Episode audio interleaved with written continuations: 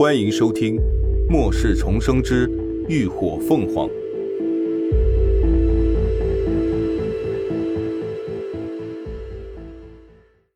第三百五十四集，感染。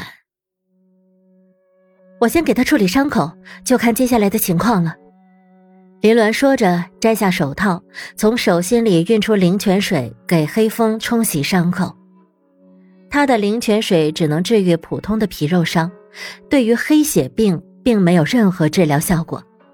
如果黑风真的感染上了黑血病，他们能做的除了尽量控制病情扩散，就只能抓紧赶回基地找治愈系异能者帮忙了。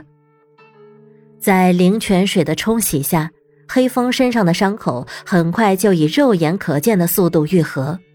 由于一旦感染上黑血病，伤口就会腐蚀溃烂，流出的黑血沾染到哪儿，哪里的皮肉就会感染腐烂。所以，黑风脚腕上的伤口虽然已经愈合，但林鸾还是让他缩小身形，准备用纱布绷带将他的脚腕先缠裹好。对于在自己的毛爪子上裹布条，黑风是拒绝的，缩着爪子就是不肯乖乖配合。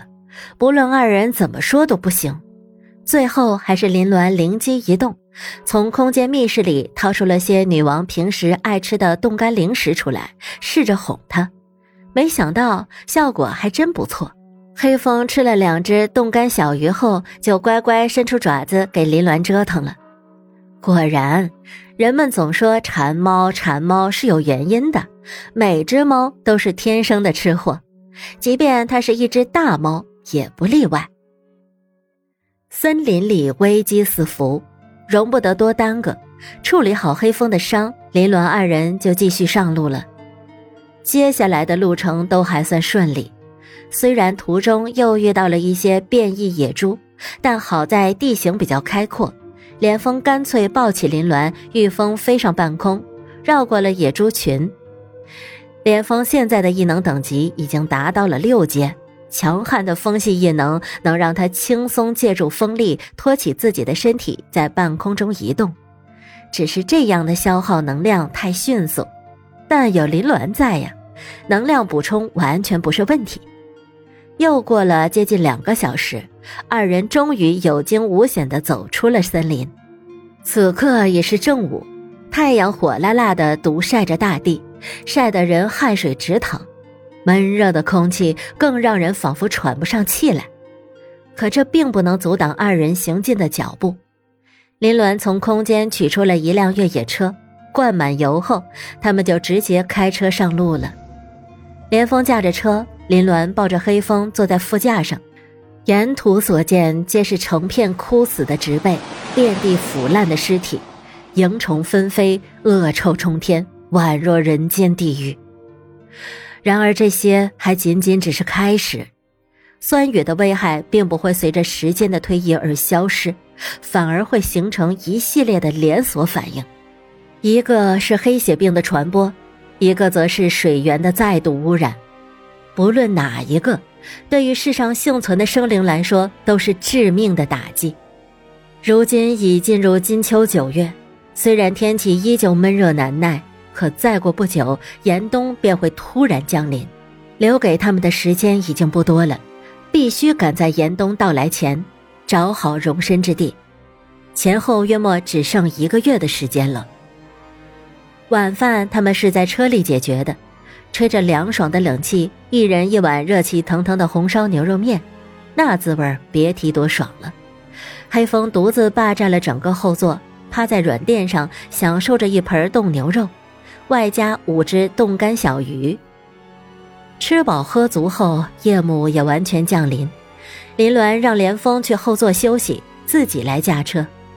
之前他已经回空间休整过了，这会儿精神正足。时间一分分的流逝，夜色渐渐深沉，苍茫的墨蓝色夜空上点缀着数不清的繁星，一颗颗犹如钻石般璀璨闪耀。这样的浩瀚星河，在末世前却是能难得一见的美景。林鸾正驾着车在漆黑的道上奔驰，车外快速倒退的景物，仿佛无数鬼魅婆娑。他稳稳地掌握着方向盘，驶过了一处急弯，见前方道路平坦，便习惯性地转头看了看趴在副驾上的黑风。这一看，就发现原本酣睡正香的黑风正在无意识地抽搐着身体，裹着绷带的那条腿抽动的尤为明显，似乎不太舒服的样子。林鸾眉头一皱，连忙空出一手探向黑风的脑袋。果然发现他的体温明显升高了，他连忙收回手，一个左拐将车急停在了路边。怎么了？正靠躺在后座休息的连峰立刻机警的睁开眼，黑风发热了。